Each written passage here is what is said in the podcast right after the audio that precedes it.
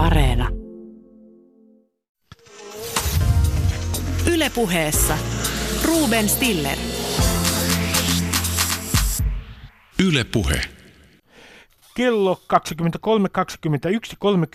helmikuun 28. päivä 1986 Tukholman keskusta Ulof Palme murhattiin ja nyt 34 vuotta myöhemmin on jälleen kerran löytynyt tekijä Skandiamannen Stig Engström. Hän kuoli vuonna 2000 kuulokkeet päässä omassa sängyssään lääkkeiden ja alkoholin kokteiliin. Itsemurhan tehnyt mies ei voi puolustautua, mutta Ruotsilla on taas kerran syyllinen. Oliko tämän viikon tiedotustilaisuus vain surullisen farsin jatkoa? Bonnier palkittu ulkomaankirjeenvaihtaja Kari Lumikero kertoo tässä lähetyksessä, mitä hän ajattelee tämän viikon tapahtumista. Ohjelmamme toisessa osassa kysymme, miten pitäisi suhtautua itseironiseen poliitikkoon, joka nauraa yleisön mukana itsensä kohdistuvalle satiirille. Huumorin tutkija, äh, käsikirjoittaja ja toimittaja Janne Tsaref vastaa. Hän on kirjoittanut kirjan Kuinka vallalle nauretaan ja siinä kerrotaan myös itsesensuurista. Ja lopuksi, haluatko pysäyttää vanhenemisen, pitäisikö vanhenemisen olla vapaaehtoista? Kai Sotala on transhumanisti, joka uskoo, että teknologialla voidaan ylittää biologian rajat. Jos haluat ikuisen elämän, kuuntele ohjelmamme loppuosa, joka takaa ikuisen nuoruuden. Tervetuloa mukaan. Yle Puhe. Osa yksi. Uutismies, veteraanikirjeenvaihtaja Kari Lumikero kertoo, onko Ruotsissa nyt kaikki hyvin. Kari Lumikero, sinä äh, muistelmissasi uutismies äh, kerrot, kuinka koputat Krister Petterssonin ikkunaruutua ja olet ollut ki- Ruotsissakin kirjeenvaihtajana pitkän aikaa. Kun sä aikoinaan seurasit tätä Palme-murhaselvittelyä, niin mitä sinulle jäi käteen nyt tästä viimeisestä vaiheesta, jossa epäiltynä on ja syylliseksi leimattuna Stig Engström Skandiamannen? No kyllähän tuota se aikamoinen pettymys oli nimenomaan suhteutettuna niihin odotuksiin, mitä tähän lopulliseen ratkaisuun oli ladattu tuossa kevään mittaan. Eli odotettiin, että kyllä syyttäjällä ja tällä tutkinnanjohtajalla on kyllä jotain huomattavasti enemmän taskussaan kuin, kuin nämä olettamukset, jotka sinänsä ovat aika johdonmukaisia ja voihan se jopa olla niin, että Stig Engström oli Palmen murhaaja, mutta eihän noilla näytöillä voida mitään esimerkiksi oikeudenkäyntiä edes välttämättä aloittaa, ja hänet olisi varmasti esitutkinnan jälkeen vapautettu. Täällä ainakin, siis Ruotsissa arvellaan, että tämä olisi ollut niin kuin hyvin loogista. Siis mitään teknistä näyttöä, kuten murha-asetta, ei ole löydetty ei myöskään mitään näitä DNA-tutkimuksia, jotka olisivat voineet olla avaimia ja sitonut eh, Stig Engströmin eh, tähän murhapaikkaan ja niin edelleen. Eli pettymys oli suuri ja voi sanoa, että aikamoinen pannukakku ja mahalasku tämä oli. Niin esimerkiksi Aftonbladet kutsui tätä fiaskoksi ja kuuluisa eh, dekkarikirjailija Leif G.V. Persson äh, sanoi, että tämä on valtava pettymys, tämä koko tutkinta. Miten sä ajattelet tästä ennakko mainonnasta, koska minusta oli aivan kummallista, viittasit siihen tuossa juuri äsken, että tämä syyttäjä Krista Pettersson, jota ei pidä sekoittaa aikaisempaa epäiltyyn toiseen Krister Petterssoniin, niin tämä syyttäjähän loi odotuksia, jotka eivät täyttyneet. Ja mä en kerta kaikkiaan ymmärrä, mitä mieltä siinä oli. Se oli kyllä hyvin kummallista. Jotkut ajattelivat, että tämä tällaisen, tämän julkisuuden tarkoitus oli se, että että mahdollinen murhaaja tajuaa, että nyt hänen jäljillään ollaan ja hänet ikään kuin hätistellään käyttäytymään epärationaalisesti ja että häntä tarkkailtaisiin ja, ja, ja, ja näin ollen saataisiin hänet sitten tekemään jotakin virheitä, mutta Stig Engströmiä hän ei voi oikeastaan tarkkailla kovinkaan moni maan päällä, voikohan edes taivaassa. Eli se oli hyvin kummallinen tämä, tämä tieto siitä ja hänen taktiikkansa siitä, että tämä asia saattaa olla ratkeamassa. Ja nimenomaan loi tämmöisiä niin kuin harhaisia odotuksia lopputuloksesta. Hän muuten on, Krister, hän on muuten Petersson, eli hän on... Niin on, nimenomaan. Petterin, siinä on muutama kirjamme ero. Eikä Petterin poika. Joo, kyllä siinä on niin kuin äänettäessä, kyllä totta. Niin, että, että hän, äh, hänellä olisi saattanut olla jotain äh, niin kuin kättä pidempään, mutta näinhän tässä nyt sitten kävi, että, että kaikki perustui itse asiassa vanhaan materiaaliin, vanhoihin kuulusteluihin, ajat sitten tehtyihin kuulusteluihin ja havaintoihin. Ja, ja, ja sitten mentiin rikospaikalle takaisin, niin kuin Ruotsissa on tapana sanoa. Ja, ja sitten pääteltiin tämä asia, mikä nyt tuli esille. Mutta kun yleensä sanotaan näin, että äh, ihminen on syytön, kunnes toisin todistetaan, ja nyt meillä on kuollut mies Stig Engström, niin eikö tämä nyt ole aika epäoikeudenmukaista myös? Hän ei voi puolustautua tätä epäilyä vastaan, ja muun muassa Dagens Nyheter on kirjoittanut, että korostanut sitä, että häntä pitäisi nimenomaan pitää syyttömänä, kunnes toisin sitovasti todistetaan. Että tämä on kyllä kuollutta miestä vastaan niin aika epäreilua. No kyllä, ja tämä länsimainen oikeuskäytäntö, tämähän on sitä syvässä ristiriidassa sitä vastaan. Ja tuota, täällähän jo puhutaan siitä, nyt mä sanon täällä, tarkoitan siis Ruotsissa, puhutaan – siitä, että, että mahdollisesti perhe, ihan läheisiähän ei ole, mutta suku voisi jopa, jopa vaatia korvauksia herjauksesta tai kunnianloukkauksesta. Ja onhan se nyt tietysti aikamoinen tilanne, että henkilö nimetään ja sitten tällaisella johtopäätösten ketjulla hänet syyllistetään ja, ja, ja leimataan palvelmurhaajaksi. Kyllä se on herättänyt aika paljon huomiota Ruotsissa.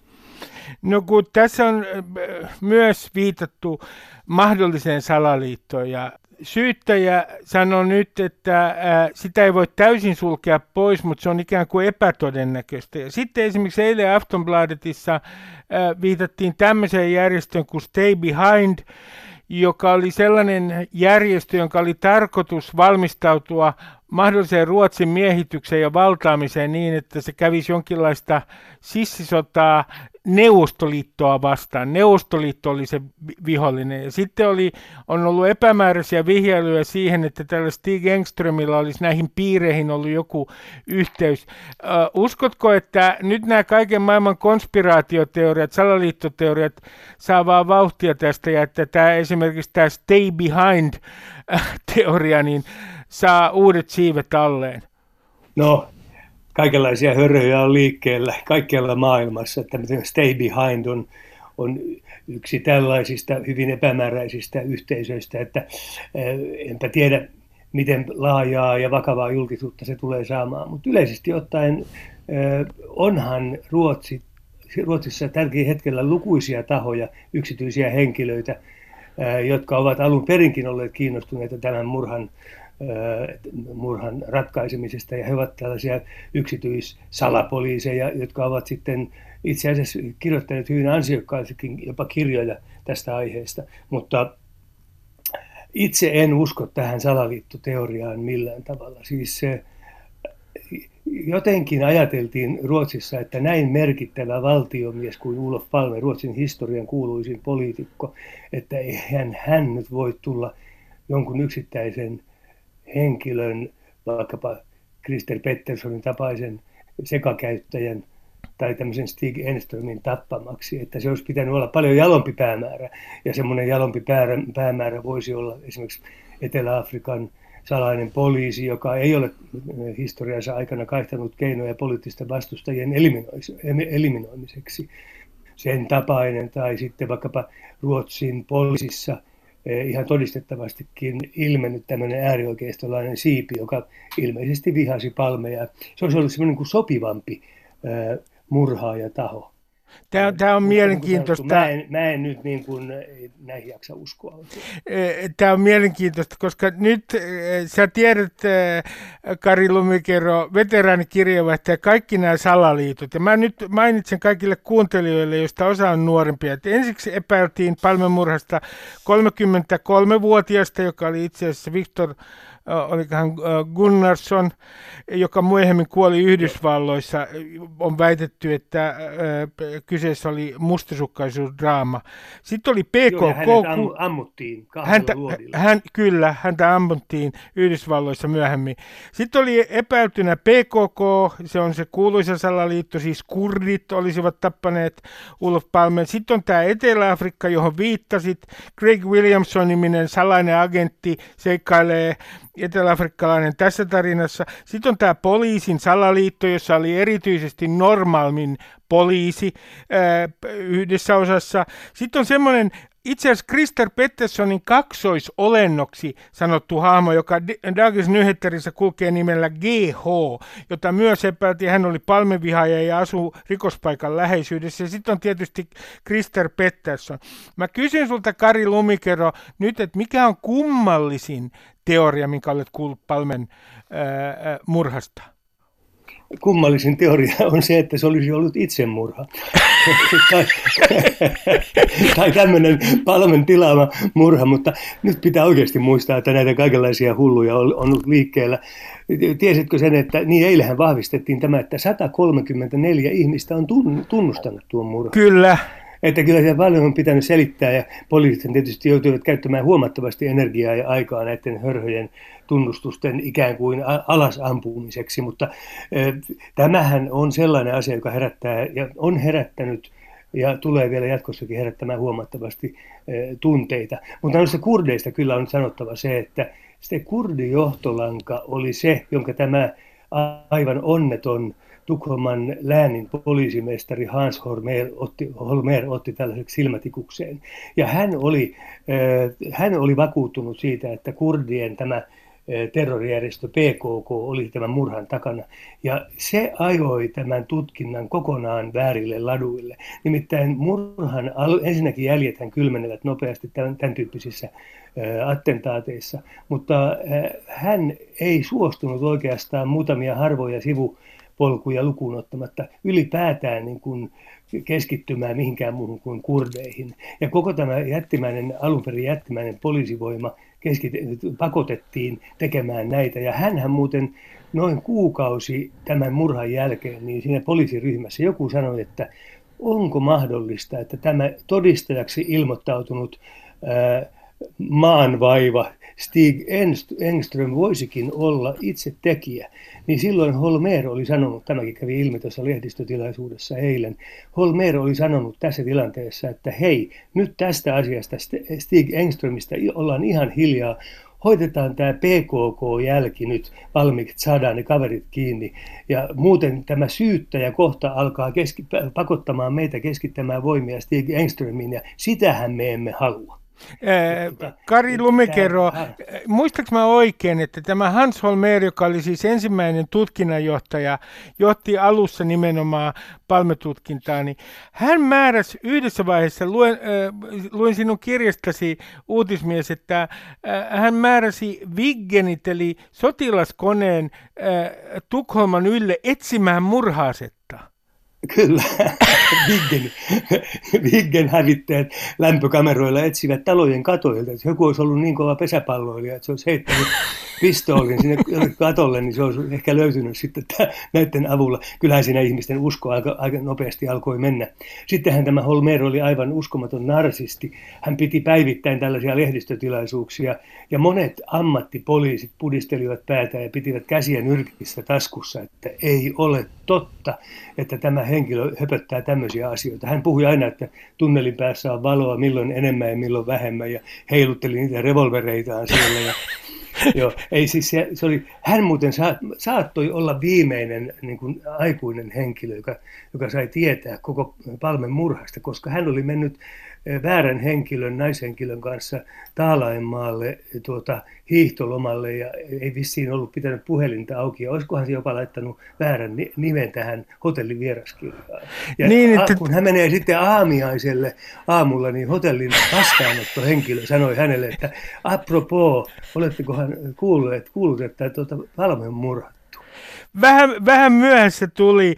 Äh, miten sä ajattelet, nyt on puhuttu siitä, että, että nämä luodit on niin huonossa kunnossa, että on itse asiassa mahdotonta äh, ma, äh, löytää tätä asetta, tai se on erittäin vaikeaa tai mahdotonta. Äh, niin selviääkö tämä koskaan tämä murha, koska jos sitä ei pystytä yhdistämään näitä luoteja tiettyyn aseeseen, niin sehän on tämän keissin kannalta aivan olennaista, niin kuin se oli tässä Engströminkin kohdalla, jossa ei pystytty nimenomaan teknisillä todisteilla yhdistämään Engströmiä murhapaikalle.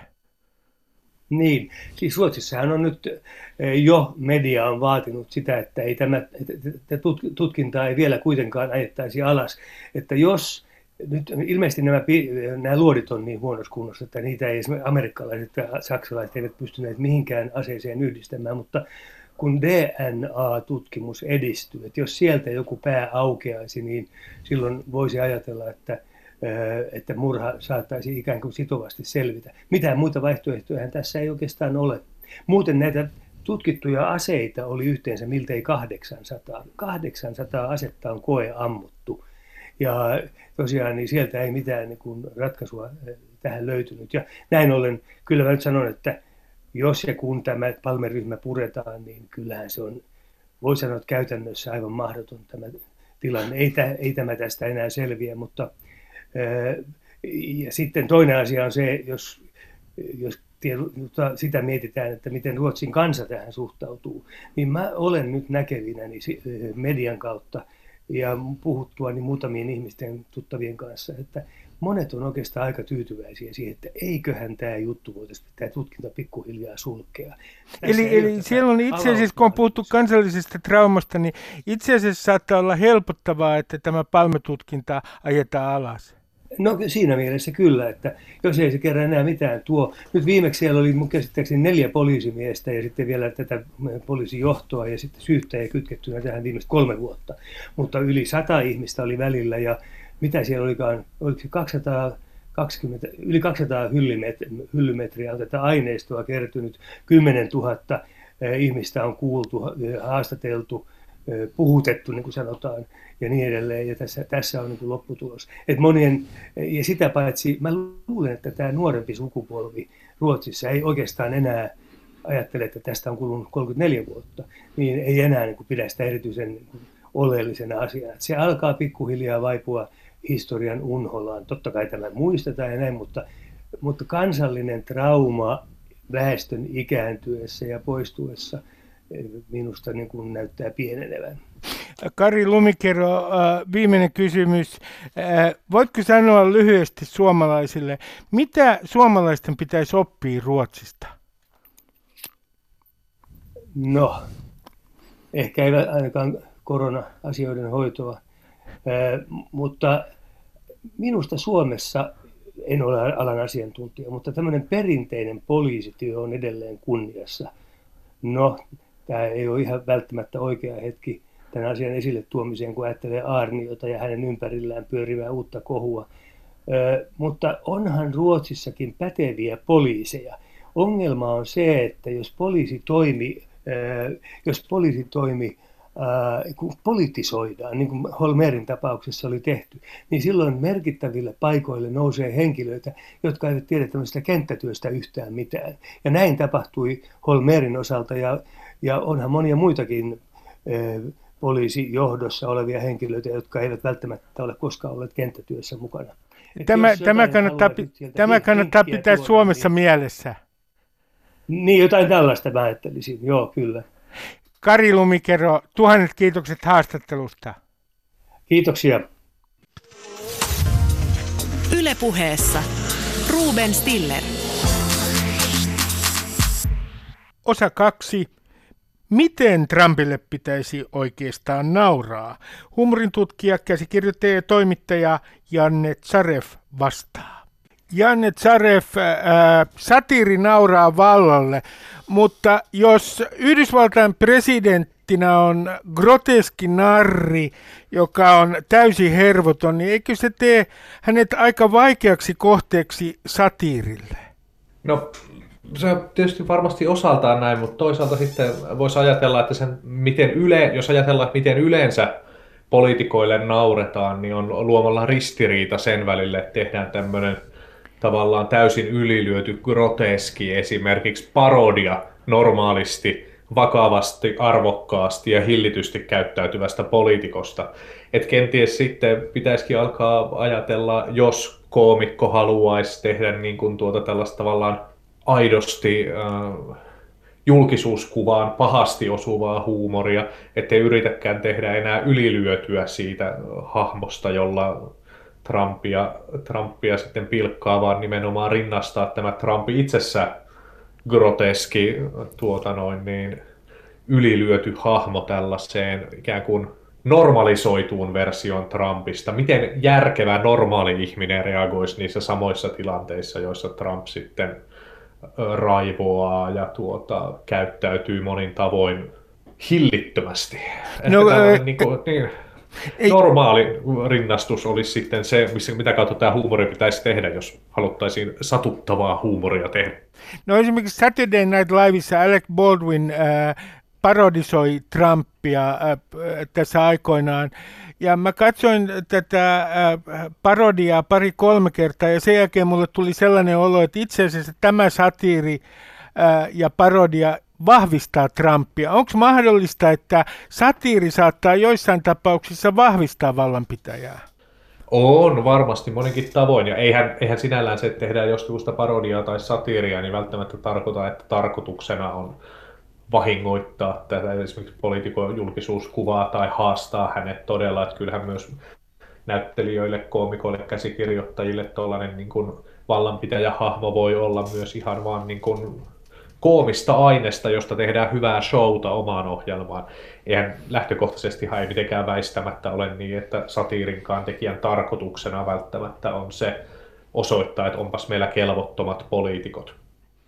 Mutta tota, onhan, onhan toki myös niin, mitä itse asiassa kysyit tuossa, että voiko se itse asiassa auttaa poliitikkoa, niin ilman muuta kyllähän on myös, onhan myös niin päin, että voi olla, että se kun äh, tämmöinen äh, lähdetään nauramaan yhdessä tällaiselle äh, poliitikkohahmolle, niin se voi monesta niin kuin hyvin kaukaisesta ja etäisestä tuntuvasta poliitikkohahmosta tehdä itse asiassa jotenkin läheisemmän ja helpommin itse asiassa lähestyttävän suurelle yleisölle.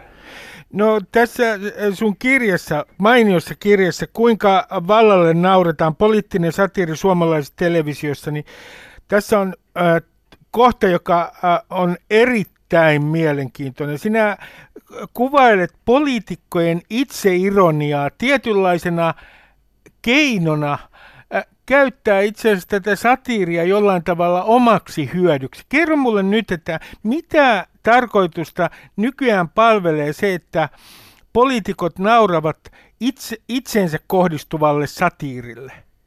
No joo, se on tota, no, niin, periaatteessahan huumorissa, huumorissa on tietyllä tapaa aina niin kuin, äh, kolme osapuolta, tai vitsissä on kolme osapuolta. On se joku humoristi, joka kertoo vitsin, sitten on yleisö, joka nauraa vitsille, ja sitten on vitsin kohde, jolle nämä kaksi ikään kuin yhdessä, yhdessä sitten nauravat.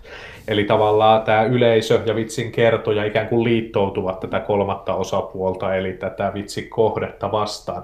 Ja se, miten tätä kuviota tietenkin voi sitten sotkea, sotkea poliitikko, on se, että hän antautuukin itse mukaan siihen vitsiin. Hän lähtee mukaan siihen television satiirisarjaan nauramaan itse itselleen, tai hän poimii sen vitsin omaan suuhunsa ja alkaa kertoa itse tätä samaa vitsiä itsestään, tai tällä tavalla tekee itsensä, sotkee tätä asetelmaa, että hänestä tuleekin paitsi vitsin kohde, niin myös sen kertoja, jolloin itse asiassa häntä vastaan ei enää liittouduta, vaan että niin kuin kaikki vaan naureskelee yhdessä näille hauskoille jutuille.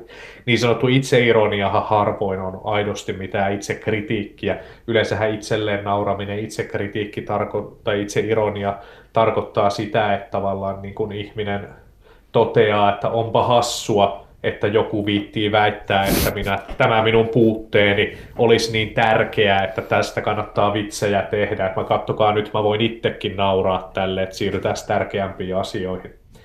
No otetaan yksi keissi, jota äh, esittelet myös äh, tässä kirjassa, nimittäin Keis Ahtisaari, Martti Ahtisaari. Häntä, hänen kävelytyylistään tehtiin pilkkaa muun muassa Iltalypsyssä – televisio-ohjelmassa ja Frank Pappa Showssa ja häntä kohdeltiin huomattavasti julmemmin kuin oikeastaan ketään presidenttiä häntä ennen, siis viittaan Kekkoseen ja Koivistoon, tai hänen jälkeensä. Minkä takia Ahtisaari oli nimenomaan tämän poliittisen satiirin kaikkien julmuuksien kohde. Hän, tämähän oli tämä kritiikki hyvin henkilökohtaista, hänen ylipainoaan pilkattiin ja kävelytyyliä. Joo, siinä on varmaan yhdistelmä tällaista, tota noin, niin, tämä on ainakin oma arvaukseni tällaista niin kuin ajan henkeä ja sitten tavallaan niin kuin, ajan henkeä ja sitten tavallaan ajan henkeen sopivaa sitten hahmoa siinä mielessä, että tota noin, niin, äh, tietysti Kekkonen oli ollut hahmo, johon oli suhtauduttu niin poliittisessa satiirissa kuin muutenkin niin tämmöisellä kohtuullisella kunnioittavalla varovaisuudella, näin kauniisti sanottuna. Ja vielä, vielä, tota noin, niin, vielä, vielä varmaan niin kuin, äh, Koivistokin oli sitten tota noin, niin, äh, Koivistokin peri tavallaan vielä tällaisen niin kuin jonkinlaisen lähestulkoon jumalallisen auran, joka presidentin tehtävään kuului, että häntä niin kuin katsottiin yläviistoon vielä tehtävänsä takia, minkä lisäksi hän tietysti hän, hän suhtautui mediaa erittäin aggressiivisesti välillä, mikä varmasti oli omiaan lisäämään varovaisuutta, millä tota, noin, niin, häneen suhtauduttiin. Mutta sitten tavallaan niin tämä sanotaan, että Kekkosen aura oli varmaankin kulunut loppuun niihin aikoihin, kun Martti Ahtisaari Martti Ahtisaaresta tuli presidentti ja tietyllä tapaa oli varmaan aika paljon paineita, että nyt, nyt jumalaut näytetään presidentille kuka on kuka. Että nyt mm. puhutaan suume puhtaaksi ja sitten tota, ajan henki oli se ja sitten tietysti tähän vielä äh, lisättävä se, että presidentti Ahtisaaren habitus oli sellainen, että se tarjos myös niin kuin oman aikakautensa usein ulkonäköön kohdistuvalle pilkalle niin kuin tavallaan huomattavasti paremmat niin kuin tuota, puitteet kuin vaikka edeltäjänsä Koiviston laiha ja pitkä olemus. Niin tota, varmaan näiden yhdistelmästä syntyi se, että nyt niin kuin syntyi tunnelma siitä, että nyt, tota, nyt, uskalletaan, nyt uskalletaan sanoa ja nyt sanotaan sitten ihan kaikki. Ja sitten osa siitä sanotusta oli myös tällaista tosiaan niin kuin aika, aika rankasti henkilöön menevää ulkonäköpilkkaa ja tällaista selkeästi materiaalia, jota ei kauheasti voi ehkä niin kuin yhteiskunnallisella analyysillä tai yhteiskunnallisen vallankäytön kritiikillä perustella enää otetaan sitten käsittelyyn Sauli Niinistö. Kirjassa kuvat, olet toiminut käsikirjoittajana noin viikon uutisissa ja noin viikon studiossa. Ja tässä on noin viikon uutisista ihan toimituksen tällainen keskustelu siitä, kun Niinistölle, Sauli Niinistölle ja Jenni Haukiolle on syntynyt lapsi. Ja sitten pitäisi tehdä äh, siitä juttu noin viikon uutisiin. Mikä tässä tilanteessa, kun Niinistölle on syntynyt lapsi, oli satiirin tekijän kannalta se ongelma? Joo, tai ongelma ja ongelma, se on tota tietysti niin kuin, äh, sanotaan harkinnan paikka monellakin tapaa. Sehän oli tosi kiinnostava keissi. Tuossa oli silloin kyse siitä, että oli tullut uutinen siitä, että tota, rouva Jenni Haukio odottaa lasta. Ja tota, sitten pohdittiin siinä monenlaisia lähestymistapoja, monenlaisia lähestymistapoja, joista osa esimerkiksi liittyy siihen, niihin tapoihin, joilla presidentti saa erektion. Mutta tota, siihen yhteydessä... Sensuroin tämän ohjelmasta, Janne. Asiayhteydessä mainittiin muun muassa Mannerheim-opera, johon tota, noin, kesällä, kesällä presidentti oli yleisö, yleisössä osa, osallistunut. Mutta to, tota, mitä ongel, ongel, tai siis haasteita tähän tilanteeseen liittyy oli se, että siis tietysti tota, no, niin tollainen, käynnissä oli tietysti niin kuin, oli jo alkamassa presidenttikampanja, äärimmäisen suosittu presidentti saa vielä lapsen. Niin onhan se siis tavallaan tilanne, joka, niin kuin, jolla on väkisin myös niin kuin, valtaulottuvuuksia ja sillä on väkisin vaikutuksia tulevaan niin kuin, tota, presidentin vaaliin. Mutta sitten toisaalta tuollainen asia, että niin kuin kun saa lapsia, on ihan äärittömän sitten tietysti henkilökohtainen tunteisiin menevä ja se väistämättä, jos siitä tehdään pilkkaa, tai no melkein väistämättä kannattaa olettaa, että se osapuolia, joista siinä puhutaan, niin tavalla tai toisella myös satuttaa. Pilkalla tuppaa olemaan sellainen vaikutus. Ja sitten tota, noin, niin harkittavaksi tietysti tuli ensinnäkin se, että tavallaan niin kuin, mikä on sellaista pilkkaa, miten se pilkka suunnataan niin ja tehdään, tehtäisiin sillä tavalla, että se tota, on perusteltavissa. Miten ihmisen satuttaminen perustellaan sillä, mitä sanottiin. Siis että mitä kannattaa sanoa sellaista, että sillä saavutetaan jotain toivottavasti sellaista, minkä ansiosta oli oikeutettua satuttaa jotakuta. Tämähän on asia, mitä joutuu niin oikeastaan aina, kun oikeista ihmisistä pilkkaa tekee, niin miettimään. Mutta tässä tapauksessa tietysti, kun on kyse jostain niin syvästi henkilökohtaisesta asiasta kuin lapsen saamisesta, niin tämä täytyy pohtia vain erityisesti. Ja myöntää täytyy, että liittyyhän tähän myös sellainen tota noin, niin vähän raadollisempi puoli, että kun tehdään suuren yleisön viihdeohjelmaa, niin tota, onhan toki myös niin, että jos ajatellaan, että yleisön sympatiat on erittäin voimallisesti tämän tota noin, niin presidenttiparin puolella, niin on myös vaara, että suuri yleisö kokee sen pilkan tavallaan niin kuin, äh, kohtuuttomana. Et ikävää, että tällaista sanotaan, eikä he sitten enää kuuntele sitä, mitä oikeastaan sanottiin. Eli täytyy tässäkin mielessä vähän mm. tasapainotella siinä, että miten, minkälainen pilkka olisi sellaista, että se pysyy viihdyttävänä, kun viihdeohjelmasta on kyse, ja että siinä mahdollisesti vielä olevaa, niin, olevia pointteja vielä kuunneltaisiin. Ja sitten tietysti tämä tota, noin niin, kalevauva.fin tekemä laulu, synnytystalkoot, oli tota, suluissa ihana presidentillinen esimerkki, ellei väärin muista, niin, niin tota, täytyy sanoa, että kyllähän se niin kuin tuota, sen kertaisen ohjelman selkeästi parasta antia oli, vaikkei siinä tietysti ohjelman varsinaisilla tekijöillä siihen osa-aika arpaa ollut muuta kuin tajuta pyytää nerokas kalevauva.fi yhtyä studioon. Janne Tsarev, huumorin tutkija, toimittaja ja käsikirjoittaja. Sä tässä kirjassa, kuinka vallalle nauretaan, sä analysoit sitä erittäin terävästi, että miten saadaan ihmiset, satiirintekijät ja kenties toimittajat tietysti myös, sensuroimaan itseään. Miten se tapahtuu kaikkein, miten sanois, kaikkein hienovaraisimmalla tavalla? Minkälaisia manipulaatiotekniikoita käytetään? no, tässä itsesensuurissa, itsesensuuri on kiinnostava kysymys sille, että tavallaan niin kuin, ää, itsesensuurihan on asia, mitä totta kai satiria tehdessä, niin kuin varmaan toimittajanakin pitää vähän niin kuin varoa koko ajan ja sysiä poispäin, siihen on helppo lipsahtaa. Mutta sitten toisaalta, kun äh, niin kuin, äh, ei ole mitenkään itsestään selvää, että mikä on niin kuin normaalia tervettä harkintaa ja mikä on itsesensuuria. Että eihän niin kuin kaiken päästäminen ulos suustaan, mikä vaan mieleen tulee, ja kaiken pistäminen telkkarin tai internettiin, eihän se ole mitään itsesensuurin puute, itsesensuurista vapautumista, sehän on psykoosi. Se rajankäynti voi joskus olla hyvinkin, hyvinkin haastavaa, ja huomattava haastavaa sitten tekee se, että ei ole pulaa myöskään niistä tahoista yhteiskunnassa yleensä ollut, jotka hyvin mielellään sitten niin kuin rohkaisee vetämään sen niin kuin tavallaan rajan mieluummin liian tiukalle kuin liian leveälle, varsinkin itsensä kohdistuvissa asioissa.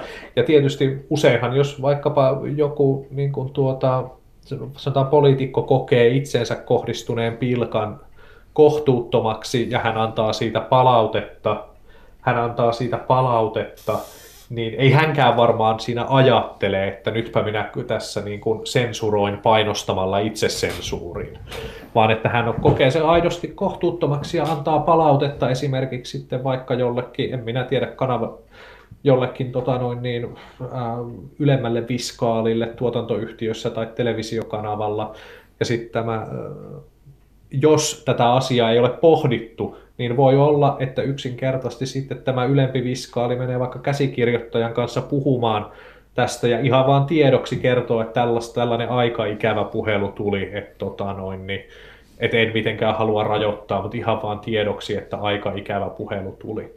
Ja silloinhan ollaan jo vähän hankalassa tilanteessa, koska sitten on jo lykätty tavallaan sille käsikirjoittajalle. Nyt haluan korostaa, nyt en aidosti puhu millään tapaa omakohtaisesta mm. kokemuksesta. Minua ei satirin kirjoittajana ole millään tapaa sen, sensuroitu tai tota, noin, niin painostettu. Tämä on hypoteettinen tilanne. Mutta tota, noin, niin, ää, se, että niin, tällaisessa tilanteessa ollaan vähän hankalilla vesillä, koska tietyllä tapaa niin kun, käsikirjoittajan, jos tietoon on saatettu, että hänen esimiehensä kokee epämukavuutta tietynlaisista vitseistä, ja jätetään sitten tämän käsikirjoittaja tavallaan yksin miettimään sitä, että vai tarkoittaakohan tämä nyt ehkä sitä, että mun äh, free-sopimukseni tai työsopimukseni saattaa olla katkolla, niin kyllähän se helposti alkaa vähän niin kuin vaikuttaa siihen, että kenestä vitsaillaan ja mistä vitsaillaan.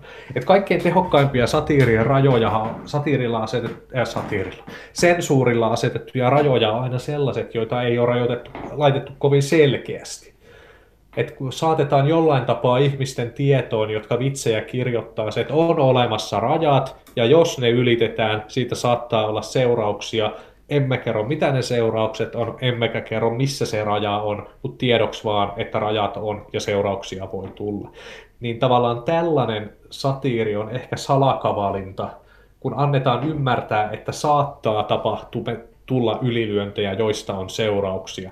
Niin koska silloin tietyllä tapaa se jätetään aina jokaisen ihmisen henkilökohtaiseen harkintaan, että mitä mä uskallan tehdä. Ja silloin, jos tällainen tavallaan esimiesten tuki joltakulta puuttuu tällaisessa asiassa. Itselläni sitä aina on satirin kirjoittamissa riittänyt, mistä olen äärettömän kiitollinen, niin tota, se on hankala tilanne. Koska, kuten sanottu, jos sä et tiedä, mitä sun pitää vältellä, jos sä et tiedä, mikä tarkalleen ottaen on se, mitä pitäisi jättää sanomatta, niin hyvin helposti jättää sitten varmuuden vuoksi sanomatta niin kuin, aika paljonkin. Sitten on satiirin väärinkäyttöä ja otetaan tästä ihan nopeasti muutama esimerkki. Kun Skripal-niminen kaveri myrkytettiin tuolla ja hänen tyttärensä hermomyrkyllä Englannissa, niin Venäjän suurlähetystö reagoi näihin Venäjän, Venäjän kohdistuneisiin syytöksiin satiirilla. Mitä Venäjän miten Venäjän suurlähetystö käytti satiiria hyväkseen?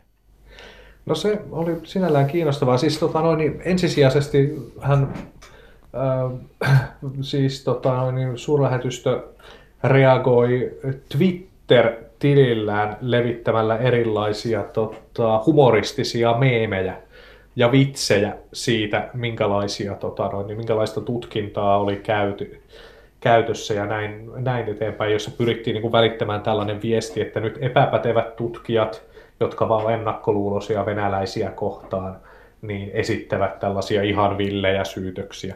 Ja tämä näytti olevan aika säännönmukaista, että aina kun tuli joku merkittävä edistysaskel, esimerkiksi tunnistettiin, tunnistettiin tai julkaistiin kuvia siitä, että keitä epäiltiin, keitä epäiltiin tästä myrkytyksestä, kahta miestä, jotka sitten niin, tota, osoittautui Venäjän sotilastiedustelun upseereiksi, niin tota, siihen hyvin nopeasti reagoitiin levittämällä esimerkiksi tällaista meemiä, jossa oli rinnakkain tämä, tota, tämä turvakamerakuva näistä kahdesta miehestä ihan normaalisti kadulla kävelemässä, ja toisaalta tällaista kuvaa brittiläis, sitten, tota, Briteistä tutkimassa tätä puistoa, missä tämä myrkytys oli tapahtunut, tai siis tota, no, niin, jos nämä oireet oli havaittu tällaisissa niin kuin valtavissa suojapuvuissa tietenkin, koska siellä epäiltiin edelleen olevan sitten jotain hermomyrkkyjäämiä, ja saatetekstillä, joka kuuluu suunnilleen, että kaksi kuvaa ihmisistä käsittelemässä tappavaa hermomyrkkyä, montako eroa huomaat?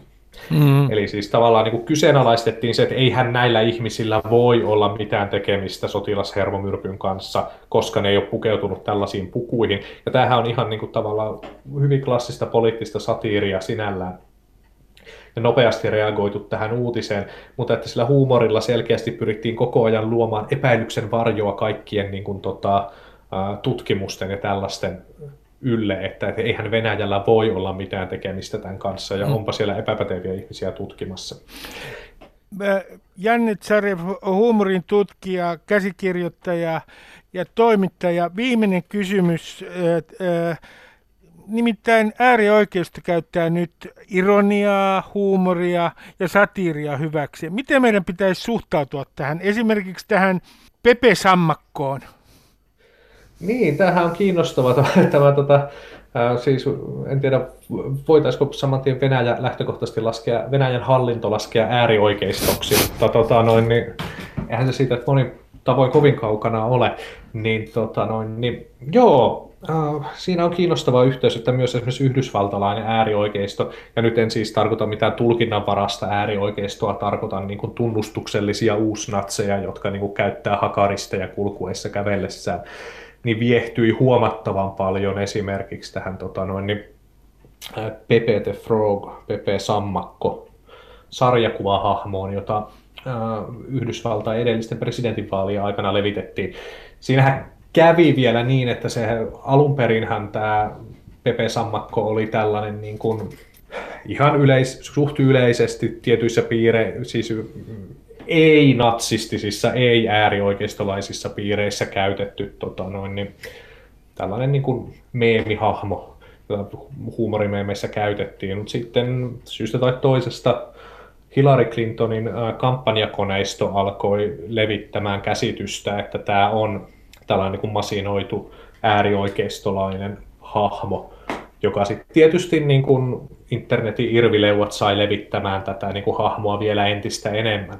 Mutta sitten siihen oikeasti tarttui sitten hyvin nopeasti myös esimerkiksi sitten oikeasti Yhdysvaltain uusnatsit, jotka tota, noin, niin vaikkapa Daily Stormer-lehdessään julkaisivat säännöllisesti näitä tota, niin Pepe Sammakko meemejä ja julisteita niin, että tämä sarjakuvan alkuperäinen tekijä jopa joutui käymään uusnatsijärjestöjä vastaan oikeutta vaatien heitä poistamaan nämä sarjakuvahahmonsa natsi, natsisivuiltaan. Ja mikä tässä oli kiinnostavaa oli se, että kun tämä oli tämmöinen humoristinen hahmo kuitenkin, niin äh, myös Donald Trump pystyi käyttämään sitä niin kuin omassa kampanjoinnissaan ja jakoi myöskin kuvia tästä samasta hahmosta, joka oli myöskin niin kuin Yhdysvaltain uusnatsien suosiossa. Ja siitä syntyi vähän kummallinen tilanne, koska en tietenkään ajattele, että tuota Donald Trumpilla nyt kauhean paljon yhteydenpitoa olisi amerikkalaisten uusnatsien kanssa. Mutta lopputulema kuitenkin yhtä kaikki oli, että kun oli tämmöinen humoristinen, tehokas hahmo, niin sitä käyttivät omassa kampanjoinnissaan sekä Yhdysvaltain nykyinen presidentti että yhdysvaltalaiset uusnatsijärjestöt. Niin tota, onhan se pikkusen kummallinen esimerkki siitä, että miten huumori yhdistää ihmisiä. Janne Tsarev, käsikirjoittaja, äh, huumorin tutkija ja toimittaja. Kiitoksia haastattelusta. Paljon kiitoksia. Yle Puhe. Osa kolme. Haluatko elää ikuisesti tietokoneen tiedostona? Transhumanisti Kai Sotala maalailee transhumanistisen vision. Hän on muuten kirjoittanut myös aivojen hakkeroinnista kirjassaan Hyvä mieli. Kai Sotala, transhumanisti. Yksi transhumanismin visioita on se, että vanheneminen voidaan pysäyttää ja että vanhenemisen pitäisi olla vapaaehtoista, siis lupaus ikuisesta nuoruudesta. E, minkälainen on tämä konkreettinen visio tästä ikuisesta nuoruudesta? Tosiaan, kun me puhutaan ikuisesta nuoruudesta, niin alkuun on hyvä täsmentää, että me tosiaan tarkoitetaan sitä, että ihminen voi elää periaatteessa yhtä terveenä kuin mitä nuoret ihmiset, mutta tietenkään tietty ikääntymiseen liittyy kaikkea myös niin kuin tiedon karttumista ja kypsyyden ja tällaisen. Ja ei tietenkään ole tarkoitus, etteikö, etteikö sitä tapahtuisi, vaan nimenomaan se, että voi edelleen kypsyä ja kehittyä, mutta terveys ei vaan siinä iän aikana kärsi. Ja siinä on ehkä, mä sanoisin, että on sellaiset karkeasti ottaen kolme eri lähestymistapaa, joilla tällaista tavoitetta on pyritty toteuttamaan. Eli ensimmäinen olisi ihan tämmöinen periaatteessa samanlainen lääketieteellinen ja biologinen tutkimus kuin mitä me ollaan tähänkin asti käytetty siihen, että parannetaan ihmisen elinikää ja lisätään elämänlaatua ja tutkitaan niitä kehon biologisia mekanismeja, jotka aiheuttaa ikääntymistä ja koetetaan korjata sitä vahinkoa, mitä elämän aikana tulee. Mä tässä just tänä aamuna luin sellaisesta tutkimuksesta, jonka mukaan vanhoista hiiristä oli todettu sellainen, että jos niiden verta korvaa sellaisella neutraalilla liuoksella, niin tämä tuntuu nuorentavan niiden soluja ja vaikuttaa siltä, että hiirille ajan kanssa karttuu vereen jotain myrkkyjä tai muita vahingollisia aineita, jotka vahingoittaa niiden soluja. Ja sitten ihan vain sillä, että vaihdetaan siihen veren tilalle jotain muuta, niin pystytään jonkun verran kumoamaan näitä ikääntymisen mukana tuleita vahinkoja. Ja sitten siinä mainittiin, että tätä ei ole tutkittu ihmisille, mutta on tiettyjä lääketieteellisiä toimenpiteitä, joissa on tehty ihmisille vähän samankaltaista, ja vaikka niitä ei ollut alun perin suunnattu mihinkään ikääntymisen hidastumiseen, niin vaikuttaa siltä, että silloin jos tällaisia on tehty, niin ne ihmiset, joille, joille on korvattu tätä heidän vanhaa vertaan, niin sairastuu huomattavasti vähemmän kuin muut heidän ikäisensä, joten joku tämmöinen vastaava voisi toimia ihmisilläkin. Ja ylipäänsä kaikki nämä kaikenlaisia keinoja lääketieteen tavoin pysäyttää vanhenemista. Sitten toinen lähestymistapa, puhutaan nanoteknologiasta, eli kun ihmisten ja eläinten solut, niin me voidaan ajatella, että ne on niin kuin jonkinlaisia pieniä biologisia robotteja, että yksinkertaisimmillaan, jos meillä on hedelmöitetty munasolu, niin sit siinä on pari pientä robottia, jotka alkaa tehokkaasti rakentamaan itsestään kopioita ja alkaa tietyn geneettisen ohjelmoinnin perusteella rakentamaan kokonaisen ihmisen. Ja nanoteknologiassa ajatus on se, että me voitaisiin keinotekoisesti rakentaa vähän tällaisia samanlaisia solurobotteja, jotka ihan niin kuin biologiset solut pystyisi rakentamaan ja kehittämään ja muuttamaan asioita elimistössä. Ja, mutta me voitaisiin sitten ohjelmoida niitä tekemään mitä tahansa. Ja ne vois myös olla, koska ne olisi silleen samalla tapaa kuin munkin teknologian kanssa, että kun me ollaan itse ne rakennettu, niin pystytään kehittämään niiden ominaisuuksia teknologisesti. Ja sitten tässä olisi sellainen ajatus, että jos meillä on tällaista nanoteknologiaa, niin sitä voi pitää vielä niin kuin vähän vahvempana tällaisena lääketieteellisen tutkimuksen muotona, että jos me suunnilleen tiedetään, mitkä asiat kehossa aiheuttaa vanhenemista ja ikääntymistä, niin sitten me voidaan vaan laittaa nämä nanokoneet sinne kehoon ja korjaamaan kaikkia vahinkoa, mitä siellä on nyt on tapahtunut. Ja periaatteessa teoriassa pystyisi, saattaisi jopa pystyä niin kuin kokonaan uudelleen rakentamaan jonkun kehon silleen paljon nuoremmaksi fyysisesti.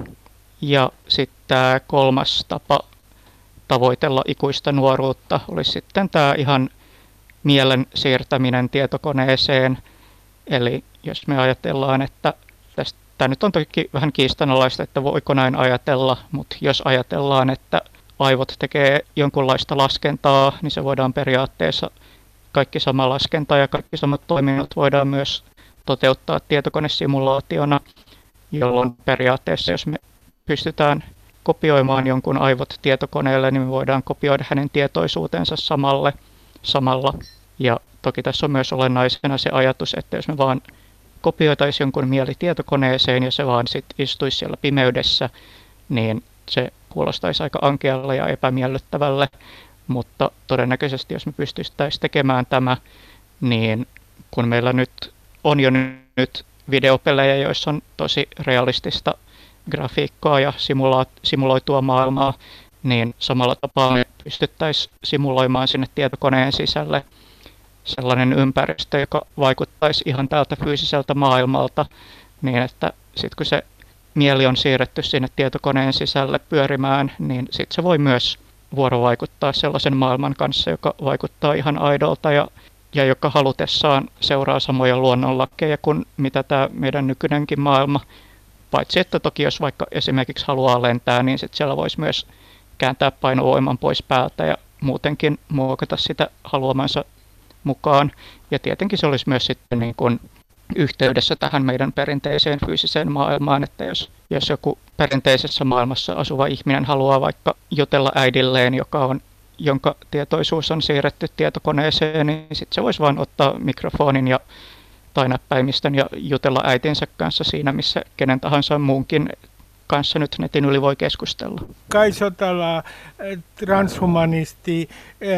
Monet sanoo tietenkin tähän, että transhumanismi pyrkii luomaan yliihmistä, esimerkiksi jonkinlaista kyborgia, joka on osittain biologinen olento ja osittain kone, ja että tässä yritetään jollain tavalla kokonaan mitätöidä biologinen evoluutio, ja että tämä johtaa itse asiassa odottamattomiin seurauksiin. Mitä sanot tästä vastaväitteestä?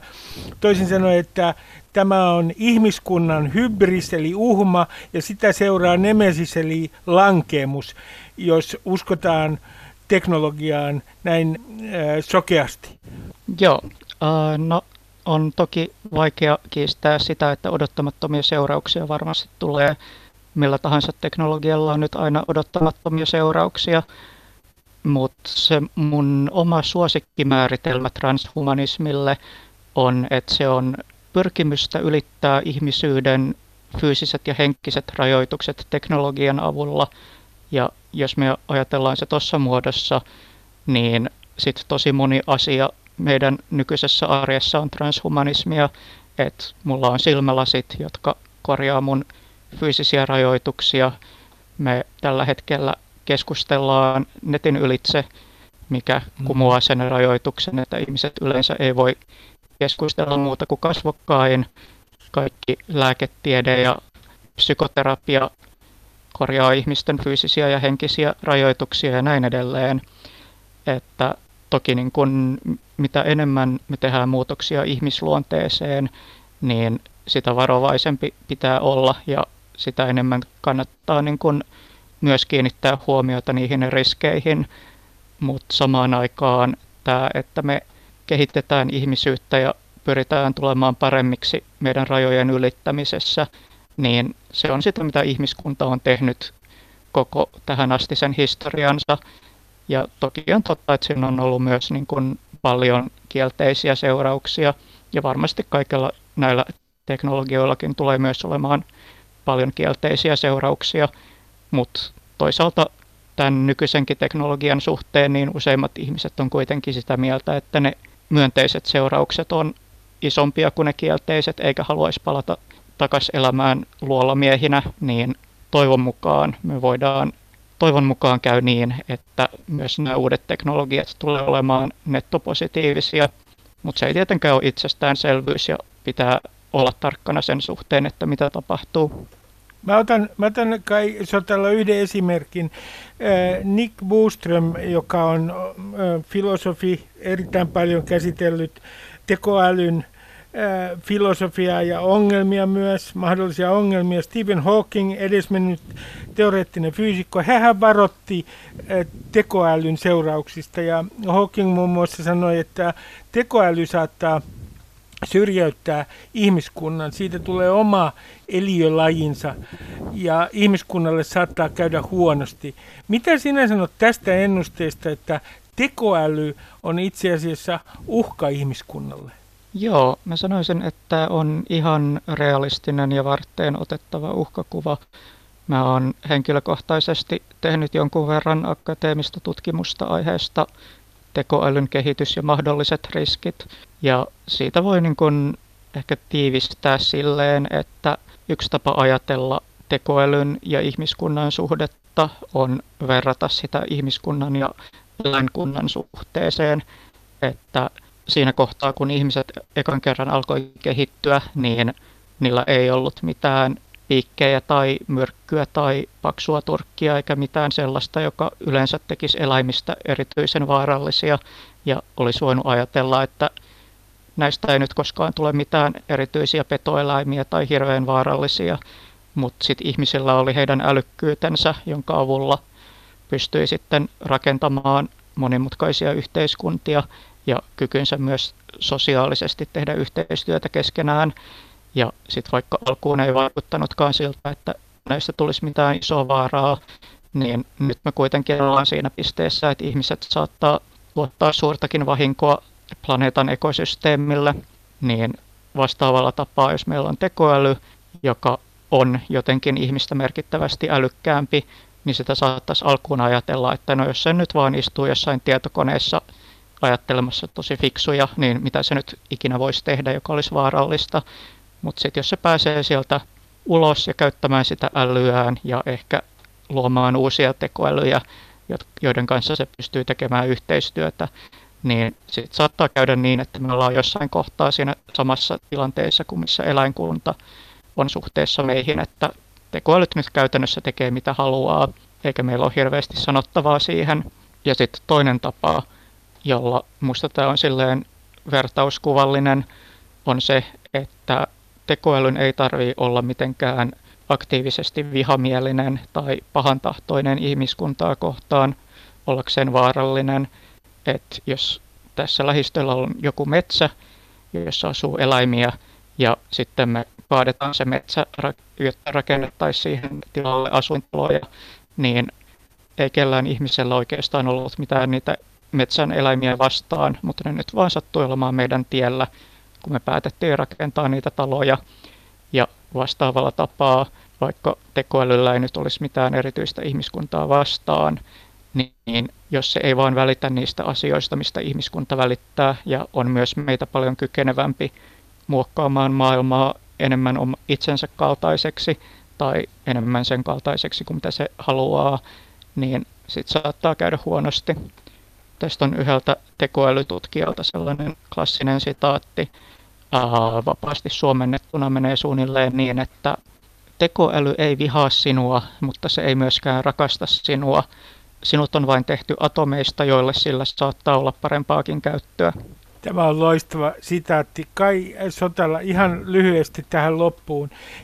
Miten sinä haluat, että ihmiset määrittelevät transhumanismin? Kerro mulle lyhyt ja ytimekäs määritelmä. Joo, no mä käyttäisin sitä määritelmää, minkä sanoinkin tässä jo aiemmin, että ihmisyyden henkisten ja fyysisten rajoitteiden ylittämistä teknologian avulla. Ja jos siihen haluaa jonkun konkreettisen esimerkin, niin sitten se on mitä tahansa silmälaseista tietoisuuden siirtämiseen tietokoneeseen. Kai Sotela, transhumanisti, kiitoksia paljon haastattelusta. Kiitos. Yle Puhe. Oletko muuten ajatellut, että elämä maapallolla saattaa olla toisen sivilisaation tekemä tietokonesimulaatio? Tutustu sinäkin simulaatioteoriaan ja menetä illuusio vapaasta tahdostasi. Tällainen teoria on muuten todella olemassa ja palaamme siihen viimeistään syksyllä tässä ohjelmassa. Olen muuten itse varma siitä, että oma elämäni on huonohampaisen kansantansseja harrastavan kääpiön tekemä tietokonesimulaatio. En anna teille tarkempia tietoja, mutta paljastan, että kääpiöllä on päässään hankkijan lippalakki. Tämä tieto helpottaa minua, koska vapaan tahdon illuusio on raskas kanta. Onko sama kääpiö simuloinut tietokoneella sinun elämäsi? Kannattaa funtsia sitä ja ottaa kuinka vaikka kaljaa. Ylepuheessa Ruben Stiller. Yle Puhe.